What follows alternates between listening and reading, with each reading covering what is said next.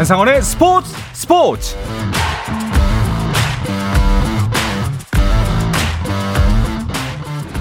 스포츠가 있는 저녁 어떠신가요? 아나운서 한상원입니다. 오늘 하루 이슈들을 살펴보는 스포츠 타임라인으로 출발합니다.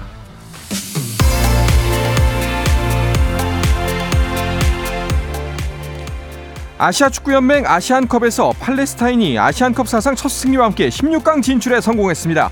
팔레스타인은 홍콩과의 조별리그 C조 3차전 최종전에서 3대 0 대승을 거뒀는데요. 팔레스타인이 아시안컵에서 승리한 것은 이번이 처음입니다. 한편 팔레스타인은 승점 4점을 기록해 같은 시간 이란에 2대 1로 패배한 아랍에미리트에 골 득실에서 밀려 조 3위가 됐고 6개 조 3위 중 상위 4팀 안에 들어 16강 진출권까지 따냈습니다. 아시안게임 축구대표팀 주장으로 금메달을 목에 걸었던 백승호가 잉글랜드 챔피언십 버밍엄 시티에 입단합니다. 전북과 계약이 만료된 백승호는 다음 주 초에 영국으로 출국해 계약서에 서명할 예정으로 계약 기간은 2년 6개월로 알려졌습니다. 프로농구 안양 정관장의 필리핀 선수 렌즈 아반도가 심각한 부상을 당하게 한 고양 소노의 오누아쿠를 상대로 법적 대응은 하지 않기로 했습니다. 아반도는 필리핀에서 열린 동아시아 슈퍼리그 사전 기자회견에서 오쿠아누에 대한 오누아쿠에 대한 법적 대응은 에이전트의 생각이었다며 자신은 그럴 의사가 없다고 말했습니다. 프리미어리그 첼시가 2부 리그인 챔피언십 미들즈브러의 반란을 잠재우고 카라바오컵 결승행 티켓을 차지했습니다. 1차전에서 1대 0으로 패했던 첼시는 준결승 2차전에서 6대 1 대승을 거뒀고 이로써 1, 2차전 합계 6대 2로 결승에 진출했습니다. 1990년대 말부터 2000년대까지 메이저리그 무대를 지배했던 전설적인 타자 3명이 미국 야구 기자협회 명예 전당에 입회했습니다. 박찬호, 추신수와 함께 뛰었던 에드리언 벨트레는 압도적인 득표율로 첫 도전에 명예 전당 입성에 성공했는데요. 협회가 공개한 명예전당 선출 투표 최종 집계에 따르면 벨트레는 95.1%의 득표를 획득해 입회 기준선인 득표율 75%를 훌쩍 넘겼고 토드 헬턴은 79.7%, 조 마워는 76.1%를 각각 얻어 명예 전당에 올랐습니다.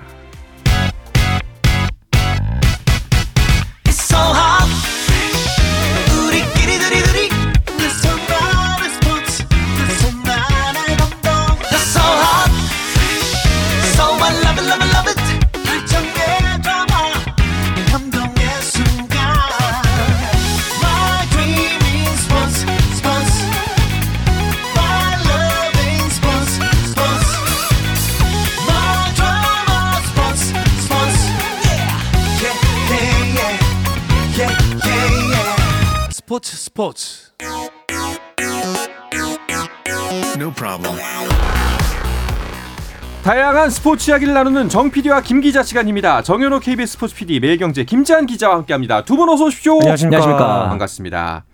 어, 이게 징크스 아닌 징크스가 있는 게두 어. 분과 방송을 할 때마다 중요한 경기가 열리거나 큰 이슈가 터진 일이 많은데 오늘도 또 무슨 일이 벌어지려나요? 오늘은 또 아시안컵 일본 대 인도네시아의 경기가 펼쳐지고 있습니다. 네, 현재 아시안컵 D조 경기가 동시에 두 경기가 펼쳐지고 있습니다. 네. 현재 일본과 인도네시아 경기 그리고 이 어, 이라크와 베트남의 경기가 현재 지금 펼쳐지고 음. 있고요. 조금 전에 두 경기 모두 킥오프 됐습니다. 네. 아, 특히나 이 경기는 또 우리의 이제 16강 상대 팀으로서 또 이제 결정이 날 수 있는 음. 예, 또 그런 또 이 팀이 또 이 경기에 또 몰려 있기 때문에 그렇죠. 예, 또 일본이 이제 되느냐 아니면 이제 다른 조에 이제 다른 팀이 되느냐 지금 이게 지금 걸려 있는 음. 상황이거든요. 네. 여기에다가 또이 인도네시아에는 지금 신태용 감독이 그렇죠. 좀 팀을 이끌고 있잖아요. 그렇죠. 어, 지난 2018년에 이 우리나라 대표팀을 이끌면서 카잔의 기적을 일으켰던 음. 바로 그 신태용 감독이 이번에는 일본을 상대로 해서 또 다른 이번 아시안컵 기적을 일궈낼 수 있을지 아, 굉장히 좀 관심이 모아지고 있습니다. 그렇습니다.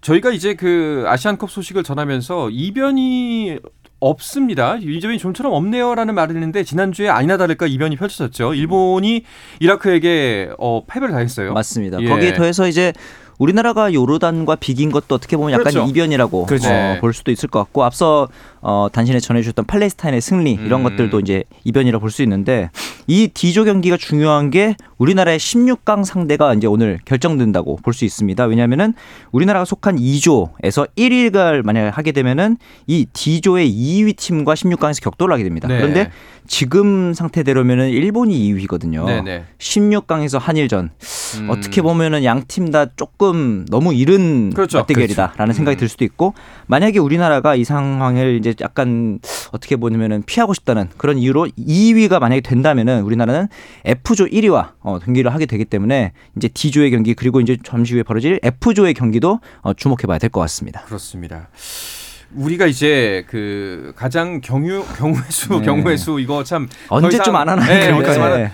그런데 이번 경우에서는 좀 상격이 다릅니다. 네. 예. 뭐 지금 경우의 수들 뭐 2조 1위로 올라가면은 이게 좀 대진 뭐 일정도 그렇고 네네. 상대 팀들이 굉장히 좀뭐 험난한 그렇죠. 그런 팀들이 이제 계속해서 이제 좀 펼쳐지는 그런 양상이 이제 이어지는 반면에 2조 2위로 올라가게 되면은 우리가 사실 계속해서 조 1위를 예상을 했었잖아요. 그렇죠. 그런데 이제 조 2위로 이제 내려가서 어떻게 보면은 조금 이제 자존심을 좀 어느 정도 이 국인 상황에서 이제 토너먼트를 맞이하는 음. 뭐 물론 이제 2조 3위로 내려가면 뭐 그 뭐 더 말할 것도 없는 아, 그렇죠. 상황이 되겠지만은 네. 어쨌든 지금 2조 1위로 올라가냐, 2조 2, 2위로 올라가냐. 네. 어, 앞선 사실 이 요르단과의 경기를 우리가 그렇게 좀 원하는 모습대로 이제 보여주지 못했기 때문에 네. 이런 또 경우의 수들도 나오는 것이고 음. 다양한 시나리오들이 좀 나오고 있다고 봅니다. 네, 제가 보기에는 이제 그렇다면 1위 하면 누구 만나고 2위 하면 누구 만나냐 이게 이제 궁금하실 텐데 만약 우리나라가 E조에서 1위를 하게 되면 16강에서 일본 만나고 네. 8강에서 이란 만나고 4강에서 어, 개최국이자 디펜딩 챔피언인 카타르 만나고 아. 어, 쉽지 않은 여정이 될 수 있습니다. 그렇죠. 반면에 어, 우리나라가 E조 2위로 진출을 한다면 16강에서 F조 1위가 유력한 사우디아라비아를 만나게 되겠고요. 네. 그리고 8강에서는 B조 1위인데 호주 또는 우즈베키스탄입니다. 음. 어, 뭐이 정도면은 뭐 그리고 4강 상대는 D조 1위가 유력한 이라크가 될 거고요. 네. 이렇게 되면 이라크는 우리가 또 직전 평가전에서 만났었죠. 어, 이긴 적도 있고 예. 이렇게 되다 보니까 우리나라 입장에서는 어 2조 2위 하고 싶다는 생각이 자꾸 들 수밖에 없는 것도 사실이에요. 뭐 사실 자존심을 조금 숙이고 우승이라는 목표를 향해 달려갈 것인가라는 네. 고민이 분명히 있습니다만 이 모든 것이 사실상 그 요르단전에서의 아쉬운 경기 결과와 결부가 되어 있지 않겠습니까? 그렇죠. 그러니까 조 1위를 하던 2위를 하던 사실상 팬들의 비난이 지난 경기 이후에 굉장히 거셉니다. 음. 좀 경기력을 끌어올리는 게 필요해요. 맞습니다. 내일 경기 특히나 이 말레이시아라는 이 팀이 우리보다는 분명히 객관적인 전력이 약하고 또 현재 이 탈락이 확정이 됐습니다. 이런 팀을 상대로 해서 우리가 어느 정도의 전력을 보여주느냐? 어, 저는 개인적으로는 앞선 이 두 경기보다는 분명히 다른 모습을 보여줘야 하고요. 무엇보다가 이 부상자가 지금 굉장히 많이 지금 나온 상황이잖아요. 네. 어, 그러면서 지금 선수단 관리에 곳곳에서 지금 문제가 드러나고 있다는 그런 어떤 평가를 받고 있는 음. 상황에서 지금 말레이시아전을 맞았습니다. 뭔가를 좀 보여줘야 하는 게 좀 절실한 상황이 됐고요. 그렇기 때문에 뭐 지금 물론 뭐 황희찬 선수라든가 김진수 선수가 조금씩 이제 컨디션을 회복하고 있는 부분들은 어, 굉장히 좀이 고무적인 부분이라고 볼 수 있겠지만은 어쨌든 내일 경기에서는 클린스만호가 뭔가 이전과는 좀 달라진 모습 어, 보여주기를 바라는 어, 축구 팬들의 바람이 아주 큰 상황입니다. 네. 자, 내일 그 말레이시아전이 딱 이 시간에 열립니다. 저희가 생방송 라이브로 경기 상황 전해드리도록 하겠습니다. 자, 이제 배구 이야기로 넘어가 보죠. 주간 네. 배구 시작해 보겠습니다. V리그는 올스타 휴식기에 들어가서 오늘은 경기가 없죠. 그렇죠. 지난해 10월 14일부터 개막해서 벌써 3개월 동안 이제 쉼없이 달려왔는데 어. 일단은 6라운드까지 치르는 정규 일정 중에서 3분의 2를 4라운드까지 소화를 한 상태거든요. 이제는 후반 라운드에서 본격적인 순위 싸움 그리고 어, 나 더 나아가서 이제 본배구까지 이어질 전망입니다. 네. 자, 전반기가 마무리된 현재 팀 순위를 보면서 이야기를 이어가 보도록 하죠. 남자부부터 짚어주시죠. 예, 우리 카드가 현재 승점 44점 기록하면서 단독 선두를 지키고 있습니다만은 아, 불안한 그런 선두를 지키고 있습니다. 그 뒤를 이 다른 팀들이 정말 바짝 쫓고 있기 때문인데요.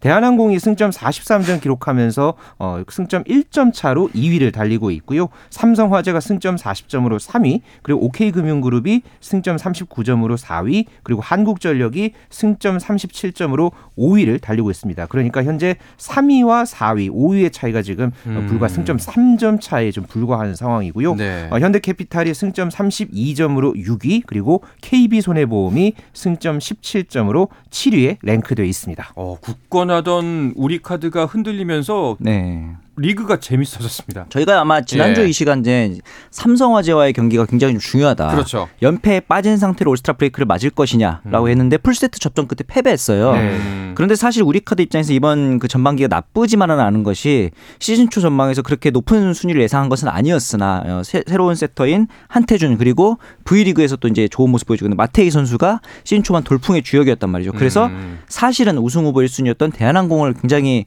어, 제압을 하면서 좋은 모습 보였는데 아 이렇게 우리 카드가 갑자기 흔들리고 또 반면에 대한항공 같은 경우는 이 대체 선수로 들어온 무라드 칸 선수가 아. 굉장히 또 좋은 모습을 보여주면서 네.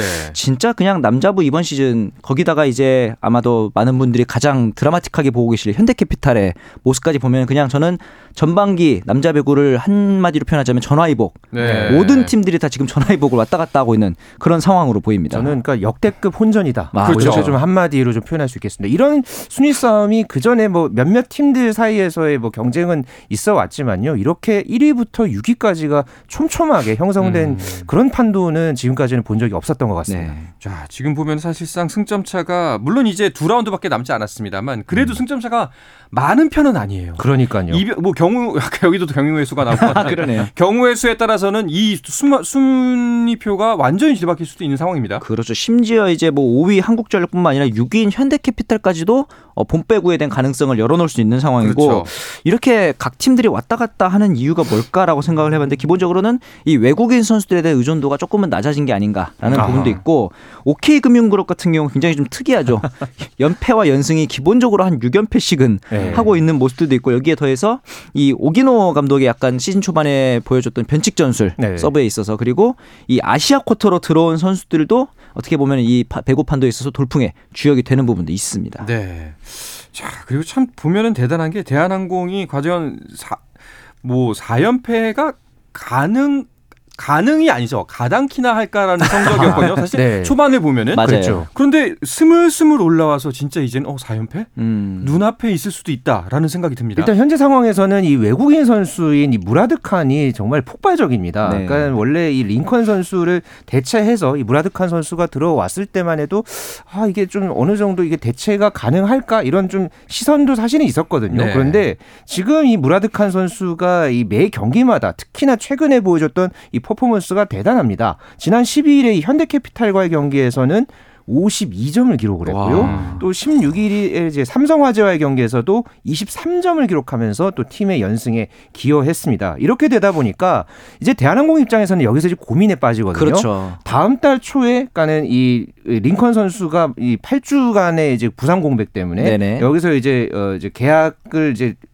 한국 배구 연맹의 규정상 다음 달 초에는 이 두 선수 중에 한 명을 선택을 해야 됩니다. 아. 그러니까 무라드 칸이냐 링컨이냐를 놓고 대한항공이 선택을 해야 되는데 네네. 어쨌든 링컨은 또 이 코보 그러니까 V리그에서 꾸준하게 또 이 경험을 갖춘 선수고 그렇죠. 반면에 지금 무라드는 거의 지금 현재 최고의 지금 최상의 퍼포먼스를 보여주고 있단 말이에요. 네. 여기에서 과연 대한항공이 어 이제 틸리카이넨 감독이 또 어떤 선택을 하느냐에 따라서 이 대한항공의 앞으로의 그런 어떤 상승세 그리고 전반적인 V리그 판도에서도 굉장히 큰 영향을 미칠 것으로 어, 그렇게 지금 전망되고 있습니다. 그렇습니다. 외국인 선수의 중요성이 굉장히 큰 만큼 고민이 깊어질 것도 가는데 네. 관련해서 결단을 내린 팀이 있습니다. 맞아요. 여자부죠. 아, 한국생명에서 네. 이제 결국 이 옐레나 선수와의 결별을 하고 이제 새로운 외국인 선수 데려왔는데 여러분들이 모두 아실 음. 선수의 아들이 아니 딸입니다. 아들. 아, 랜디 네. 존슨 하면 아마 대부분의 야구 팬들 그리고 스포츠 팬들이 기억나죠. 김병현 선수와 같이 뛰었 있었던 그 랜디 존슨의 딸이 맞습니다. 네. 바로 이 윌로우 존슨 선수인데 네. 아버지가 2m 넘었잖아요. 그랬죠. 아버지를 닮아서 키가 벌써 190cm고 마찬가지로 왼손잡이 레프트 이제 거기다가 이제 opposite 포지션인데 2020년에 이제 오리건 주립대를 졸업한 이후에 튀르키예랑 미국에서 선수로 뛰었고요. 2018년에는 배구 지도자 협회에서 우수 선수상을 받기도 했었던 어. 선수입니다. 그런데 이게 랜디 존슨 선수의 소식을 듣는 게 처음이 아니거든요. 음. 사실상 그 외국인 선수 선발 트라이아웃 과정에서도 랜디 존슨의 딸이 왔었다라는 뉴스를 단신으로 전한 기억이 나는데 그때는 지명을 받지 못했었잖아요. 네, 앞서서 두 번의 트라이아웃 때는 지명을 받지 못했던 이제 존슨 선수였는데요. 이번에 이 흥국생명에서 이 외국인 선수 교체 이슈가 이제 꾸준하게 이제 제기가 되면서 이 구단 관계자와 트레이너가 직접 이 윌로우 선수 컨디션을 체크하려고 어, 미국으로 직접 날아가서 또 상황을 체크를 했다고 합니다. 그리고 이 아본단자 감독도 어, 윌로우가 시원한 공격력으로 팀의 활력을 불어넣어 줄 것이다. 또 이렇게 또 힘을 불어줘 어, 뭐 네. 어느 정도 독려하는 그런 또 이 메시지를 남겼기 때문에 어 현재의 이 흥국생명의 어떤 퍼포먼스에 윌로우 선수가 분명히 이제 전력의 좀이 플러스 요인이 될 것이다라고 음. 이제 판단을 해서 분명하게 이제 데리고 온 것이고요. 그 동안에 이 외국인 선수의 어떤 역할 이런 부분에서 조금 이제 아쉬움이 있었던 흥국생명 네. 입장에서는 이 남은 라운드에서 이 존슨 선수의 활약에 어떤 많은 기대를 거는 그런 지금 상황에 이제 만들어졌습니다. 네. 사실상 이제 그 시즌 뭐 전반기가 종료됐다고 하지만 거의 하반기로 접어 뭐 하강 막바지로 접어들고 그렇죠. 있는 게 그렇죠. 사실상 그렇죠. 맞기 때문에 이 중간에 벌어지는 교체 사실상 팀에게도 그렇고 선수에게도 그렇고 여러모로 부담이 될 수밖에 없는데 네. 그럴 수밖에 없는 상황이었죠, 사실상. 맞습니다. 지금 이제 순위표를 보시면 현대건설이 어, 흥국생명과의 승점 차가 꽤 벌어졌습니다. 벌써 네. 8점 차까지 이제 벌어진 어, 상태고 네. 단독 선두를 현대건설이 진출을 하고 있죠. 사실 이 3라운드가 끝날 때까지만 해도 두 팀 간의 승점 차가 두 점밖에 나질 않았어요. 그런데 현대건설의 페이스가 4라운드에서 어, 전승이었단 말이죠. 그러면서 이제 격차가 많이 벌어졌고 거기에 더해서 GS 칼텍스가 쫓아오는 속도도 만만치 않고 반면에 이제 4위인 대전 전관 정관장 그리고 IBK 기업은행이 이제 5위에 자리를 하고 있고 6위 도로공사까지 이제 승점 차가 비교적 나는 편입니다. 그래서 사실은 이제 정관장과 IBK 입장에서는 GS를 GS 칼텍스를 타도하고 본배구의 막차로 진입을 하는 것이 좀 중요한 그런 상황이 되겠고요. 맞습니다. 네. 자 그리고 뭐 여자 배구 뭐 남자 배구도 마찬가지겠지만 관전 포인트 중에 하나가 준 플레이오프 과연 열릴 것인가 바로 이 부분이죠. 맞습니다. 뭐 아까도 제가 계속해서 승점 차를 말씀을 드린 부분이 그러니까 3위와 4위 팀, 그러니까 정규 시즌에서의 성적에서 3위와 4위 팀의 승점 차가 3점 이내여야지만 이 준 플레이오프가 성사가 되거든요. 네. 남자분은 현재의 이 어, 추세로만 이제 쭉 간다면은 네. 충분히 준 플레이오프 성사가 가능한 상황이지만은 이 여자부 같은 경우에는 현재 3위와 4위의 이 승점 차가 7점 차이기 때문에 어, 그렇죠. 어, 남은 경기에서 이 4위, 5위 정관장과 IBK 기업은행이 부지런히 좀 따라 올라가야 하는 그런 상황입니다. 때문에 이 중위권에서의 이 판도, 흐름 이런 부분들을 앞으로 이 여자부에서 좀 유심 있게 이제 지켜보면은 하나의 큰 관전 포인트로 예, 좀 주목할 만하겠습니다. 네, 그렇습니다. 모든 것이 결정될 이제 어, 마, 이제 올스타전이 끝나고 나면은 많은 네. 것들이 결정이 될 텐데 그 그렇죠. 그 올스타전 관련해서 소식이 들어온 게 삼성화재 김준우 선수가 어, 부상이 있다고 하네요. 맞습니다. 이게 사실 지난 시즌 신인왕이니 김준우 선수가 이번에 삼성화재에서 좋은 역할을 많이 해주고 있었는데 왼발목 인대 파열 부상으로 8주 진단을 받아서 아하. 이제 결국 이탈을 하고 이세이 선수가 대체 선수로 발탁이 됐습니다. 이번 올스타전 같은 경우는 이세이 선수를 포함해서 료헤이 선수도 있고 지금 참가하는 국가만 벌써 8개국입니다. 아, 거의 네. 어, 미니 올림픽이라고 볼 수도 있을 것 같고 음. 여기에 더해서 당연히 어, 뭐 서브킹 그다음에 이번에는 리베로 콘테스트도 또 진행이 됩니다. 이제 서브를 안정적으로 리시브해서 바구니에 공을 많이 넣는 선수가 우승하는 이런 콘테스트도 있고 여기에 더해서 팬들도 함께 참여하는 행사들도 많이 음. 마련이 돼 있기 때문에 어, 이번에 팬들도 많이 찾아주시면 좋을 것 같습니다. 알겠습니다. 올스타전 관련해서 정보 살짝 전해드리면서 어, 배구 소식은 여기서 마무리하도록 하죠. 네, 어, 뭐 이번 대회 뭐 아까 이제 정현우 PD도 이제 말씀을 해주셨지만은 네. 8개국의 선수들이 어, 이번에 이제 출전을 합니다. 그렇죠. 그래서 어, 이번에 이 올스타전의 컨셉이 올스타 유니버스를 아, 실현한다. 맞아요. 예, 음. 그런 부분에서 굉장히 좀 눈길을 모으고요. 경기 방식이 좀 달라졌습니다. 네. 어, 세트당 15점씩 총 4세트로 열렸던 이제 기존 기존 방식과 다르게 1, 2세트를 여자부가 하고 3, 4세트를 남자부로 이제 네. 나누어서 어 이제 아 세트당 아 이제 21점제에서 어 1세트, 2세트 그러니까 남 어, 기존의 1, 2세트를 여자부, 3, 4세트를 남자부로 했다면은 어 이제 이번 이 올스타전에서는 네. 1세트 남자부, 2세트 여자부 네. 이렇게 총 2세트 방 식으로 어 경기를 진행합니다. 뭐 네. 이뿐만 아니라 다양한 이벤트들이 준비되어 있으니까요. 많은 또 이 배구 팬들이 오는 27일에 인선 인천 삼산 월드체육관에 어, 몰릴 것으로 아주 기대해 봅니다. 알겠습니다. 이번 주말입니다. 배구와 음. 함께 즐거운 주말 보내시길 바라겠고요. 네. 이어서 다양한 스포츠 이야기를 좀 더 나눠보도록 하겠습니다. 그 전에 잠시 쉬었다가 돌아오겠습니다.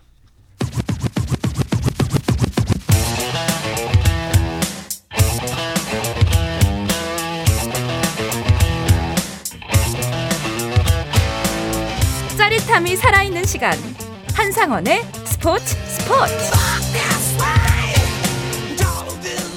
어떠한 스포츠 이야기도 나눌 수 있는 시간 정 PD와 김 기자 듣고 계십니다. 정현호 KBS 스포츠 PD 매일경제 김지한 기자와 함께하고 있습니다. 김지한 기자는 그 강원도 동계 청소년 올림픽 다녀오신다고 했는데 갔다 오셨어요? 예, 지난 월요일에 강원도 강릉 이제 현지 어, 갔다 왔고요. 네. 뭐 거기서 스피드 스케이팅 경기 취재를 했었고 음. 또 제가 또 이 IOC 관계자분들을 좀 만날 기회가 생겼어 가지고 네. 그래서 오. 여러 IOC 위원분들하고 관계자분들하고 좀 인사도 하고 뭐 인터뷰도 하는 그런 네. 일정도 가졌고요. 내일도 이 아이스하키 3대3 결승이 또 예정이 돼 있어서요. 아. 어, 이 경기와 이제 스피드 스케이팅 현재 취재갈 예정입니다. 네. 아니 그런데 하필이면 이게 참 동계 지난번 평창 때도 그랬던 것 같은데 네네. 올림픽 시작하자마자 눈 내리고 네. 아, 네. 올 겨울 들어 가장 추운 한파 오고 네. 걱정이 많았거든요. 사실 그런데 어, 평창에서 올림픽 했으면 이 정도는 감안해야죠. 그 전 대회였던 사실 맞아요. 2018년 전에 네. 소치 올림픽 때는 너무 눈이 안 와서 고민이었다면 그랬었죠. 평창 때는 눈이 너무 많이 와서 심지어 음. 평창은 3월까지 눈이 와서 제가 패럴림픽 때 눈 치웠던 기억도 나고 네. 그런데 사실은 이 동계올림픽은 언제나 이런 기상 이슈가 좀 있습니다. 그래서 아침에 눈 뜨면은 스키가 갑자기 취소되고 그래서 저희 그 방송사 입장에서는 항상 plan B를 준비해야 됩니다. 네. 하계올림픽과는 다르게 동계올림픽은 종목도 적고 취소되는 경우도 많기 때문에 언제나 plan B를 준비해야 한다는 그런 차이점이 좀 있습니다. 또 이번 대회에 이제 좀 이 눈도 많이 오고 초반에 그래서 좀 사실 걱정을 많이 했는데 네. 그래도 제설 작업이나 이런 부분들 뭐 경기 운영들도 비교적 원활하게 이제 진행이 되다 보니까 네. 제가 엊그저께 이제 IOC 멤버들 이제 만난 분들 중에서는 대부분 다 어, 한국이 정말 이 올림픽을 잘 치르는 나라다. 음. 네, 막 이게 엄지 손가락을 또 치켜 올리는 네. 그런 반응들도 참 많이 봤습니다. 다행입니다. 뭐 일부 어쩔 수 없는 부분들이 있긴 했습니다만 뭐 운영 면에서는 평창 때 이미 입증이 됐고 그 그대로 네, 또잘 맞습니다. 지키고 있는 모습을 보여줘서 다행이라는 생각이 드는데 한 가지 또 안타까운 소식, 좀 네. 화가 나는 소식입니다. 쇼트트랙에서 나쁜 손 논란이 나왔습니다. 그렇죠. 이 남자 1000m 결승에서 발생했는데 이 주재희 선수가 우리나라의 주재희 선수가 선두로 달리다가 결승선 다섯 바퀴를 남기고 두 번째 직선주로 해서 중국의 이 장보아오 선수의 반칙으로 넘어졌습니다. 너무 좀 왼손으로 아. 노골적으로 미는 모습이 맞아요. 있었어요. 맞아요. 그래서 네. 어, 당연히 이 페널티를 받아서 실격이 됐지만 이게 이제 결승이었잖아요. 그러다 보니까 뭐 구제해주고 이런 게 없단 말이죠. 그래서 결국에는 어, 굉장히 좀 약간 의심이 가는 게 2위로 들어인 장신저 선수가 금메달을 차지하게 되는 네. 중국 이런 선수가. 네, 네. 그러니까 중국 선수가 또 차지하게 되고 이렇게 되면서 이제 당연히 어, 장보아 선수는 페널티를 받았고 주재희 선수는 구제를 받지 못했단 말이죠. 너무 음. 억울하지 않겠습니까? 그런데 이 주재희 선수는 아쉬울 법한데도 불구하고 그냥 씩씩하게 좋은 경험했다 어. 이렇게 의연한 모습을 보여서 오히려 더 우리가 미안해지는. 그러니까요. 그래서 빙상연맹에서도 경기 후에 국제 빙상경기연맹에 항의 서한을 보내면서 사실 이 청소년 올림픽이라는 거는 성적도 중요하지만 정정당당한 플레이를 배우는 과정이기도 한데 그렇죠. 그럼요. 이런 부분에 대해서 아쉬움을 어, ISU에 전달하기도 했습니다. 네. 자, 지금까지 우리나라 선수들의 활약은 어떤가요? 네, 주재희 선수 조금 전에 이제 소개를 해 주셨던 이 주재희 선수가 1,500m에서 금메달을 땄습니다. 네. 그러면서 쇼트트랙에서는 우리나라 선수단이 금메달 1개, 은메달 2개, 동메달 2개를 따냈고요. 전체적으로 여러 종목에서 메달이 나왔습니다. 뭐 스피드 스케이팅에서도 이제 메달이 나왔고 어제 이 봅슬레이의 소재환 선수가 남자 monobob 1인승 경기에서 금메달을 따냈습니다. 썰매 종목에서는 이 청소년 올림픽 첫 아, 한국 선수단 금메달 을 소재환 선수가 이제 따냈고요. 오늘은 이 여자 아이스하키가 3대3 경기 준결승에서 중국을 6대4로 오. 제치면서 IOC 주관 대회에서 은메달을 확보하는 어. 예, 또 쾌거를 이뤄냈고요. 또 앞으로 남은 종목 중에서도 뭐 피겨 스케이팅이라든가 스노우보드 halfpipe 등에서도 네네. 추가 메달을 기대하고 있어서 어, 남은 이 대회에 또 우리 선수들의 활약 어, 기대해 보겠습니다. 알겠습니다. 자, 그럼 이제 테니스로 넘어가서요. 네. 호주 오픈 대회도 이야기해 볼까 하는데요. 이제 벌써 막바지입니다. 막바지로 향하고 있고 여전히 조코비치는 남아 있습니다. 이번에 네. 또 이제 어, 준준결승에서 테일러 프리츠를 3대 1로 물리치면서 준결승에 진출을 했는데 준결승 상대가 또 이제 드디어 우리가 꿈꾸던 어, 신네르 야닉 네. 신네르와의 4강전이 또 성사됐는데 이 경기가 굉장히 의미 있는 게 조코비치가 지금 호주 오픈 33연승 중이거든요. 만약에 이 신네르를 격파를 하게 되면 단식 호주 오픈에서 최다 연승 신기록을 아. 또 오. 세우게 됩니다. 야, 조코비치는 지금 연승도 연승이고 우승도 목전에 두고 있잖아요. 예, 지금 메이저 대회 우승으로는 이번 대회에서 이제 통산 어, 25번째 우승에 도전을 하고요. 네. 어, 이미 뭐 메이저 최다승 기록은 갈아치웠기 때문에 이 기록을 몇 어, 숫자를 어느 정도까지 늘리느냐 이게 지금 관건인 상황이고요. 이거보다 더 이 큰 기록이라고 한다면은 이번 대회 이제 준결승에 올라가면서 음. 이 메이저 대회 단식 4강에만 무려 48번째 진출한 아, 대기록을 세웠습니다. 이게 이 로저 페더러가 46번 올라갔고요. 라파엘 나달이 38번 올라갔거든요. 음. 이 빅3 중에서 조코비치가 단연 이 아, 가장 이 눈길을 모으는 성적 기록을 냈다는 부분에서 또 굉장히 이 조코비치의 이번 쾌거가 또 이 많은 테니스계에서 또 많은 이제 회자가 됐습니다. 네. 그렇습니다. 그 역사적인 기록에 희생이 될 수도 있는 음. 상대 선수 신네르 선수 2001년생으로 굉장히 젊습니다. 조코비치랑 14살 차이가 나는데 네. 상대 전적 2승 4패인데 이 2승이 지난해 말부터 거둔 2승입니다. 그렇죠. 최근 페이스만 어... 보면 신네르 선수 나쁘지 않아요. 무엇보다 지금 조코비치 선수의 페이스가 어, 5경기를 치르면서 15시간 9분을 뛰었고요. 신네르는 11시간 22분. 음, 신네르 네. 선수의 체력이 좀 더 올라와 있는 편입니다. 물론 조코비치에게는 이런 통계가 아무 의미 없는 게 2021년에도 8강까지 15시간 넘게 뛰고 우승했던 기록이 있기 때문에 이번 4강전은 어, 전통과 또 그 패기의 싸움이 될 것 같습니다. 알겠습니다. 여자부도 보면요. 여자 단식에서는 10대 돌풍이 거세는데요. 네, 이번에 8강전에 오른 8명의 어, 선수 중에서 10대 선수가 2명이거든요. 음. 이 중에서 이 미국의 코코 고프 선수, 이 선수가 작년에 US 오픈 정상에 올랐던 선수인데 이번 대회에서 또 이제 4강까지 올라가게 되면서 이 세계 랭킹 2위 아리나 사발렌카와 준결승을 어, 이제 치를 예정이고요. 어허. 이 반대편 이 4강 대진에서 조금 이제 주목해 보아야 될 경기가 어 이제 우크라이나의 이 다야나 야스트렘스 선수 야스트렘카가 어 이제 4강에 올라갔는데 네. 이 선수가 예선으로 본선에 올라와서 준결승까지 올라간 어. 호주 오픈에서 역사상 두 번째 오. 있는 그런 어떤 이 대기록을 이제 작성을 해냈고 요. 어, 재밌는 것은 또 이 반대편에 이제 있는 이 다른 이 8강전 상대가 항저우 아시안 게임 여자 단식 금메달리스트인 중국의 정친원 선수 어. 그리고 러시아의 이 안나 칼린스카야 선수가 마지막 8강전을 앞두고 있는데요. 상황에 따라서는 우크라이나 선수와 러시아 선수가 아. 준결승전에서 만나는 그런 상황도 어, 현재 지금 가능성이 아하. 있는 그런 지금 상황입니다. 네. 여기서는 안 싸웠으면 좋겠습니다. 맞습니다. 네, 사이좋게 테니스를 즐겼으면 좋겠네요. 네. 자 그리고 골프 이야기도 잠깐 해보면요. LPGA 투어 가 개막을 했습니다. 그런데 네. 리디아 고가 우승을 했고 리디아 고 역시도 대기록을 앞두고 있어요. 맞습니다. 14언더파로 우승을 차지를 했는데 이렇게 하면서 LPGA 투어에서 통산 어, 15번째로 통산 20승 고지에도 네. 오르게 됐습니다.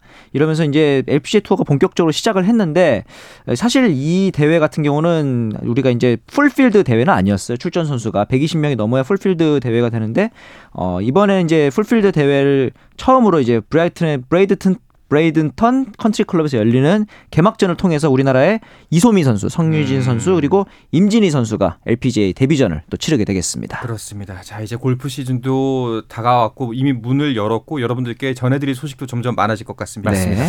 자 오늘은 이야기를 끝으로 이번 주 정 PD와 김 기자 마치도록 하겠습니다. 정현호 KBS 스포츠 PD, 매경제 김지한 기자 오늘도 고맙습니다. 고맙습니다. 네, 내일도 저녁 8시 30분에 뵙겠습니다. 한상원의 스포츠 스포츠!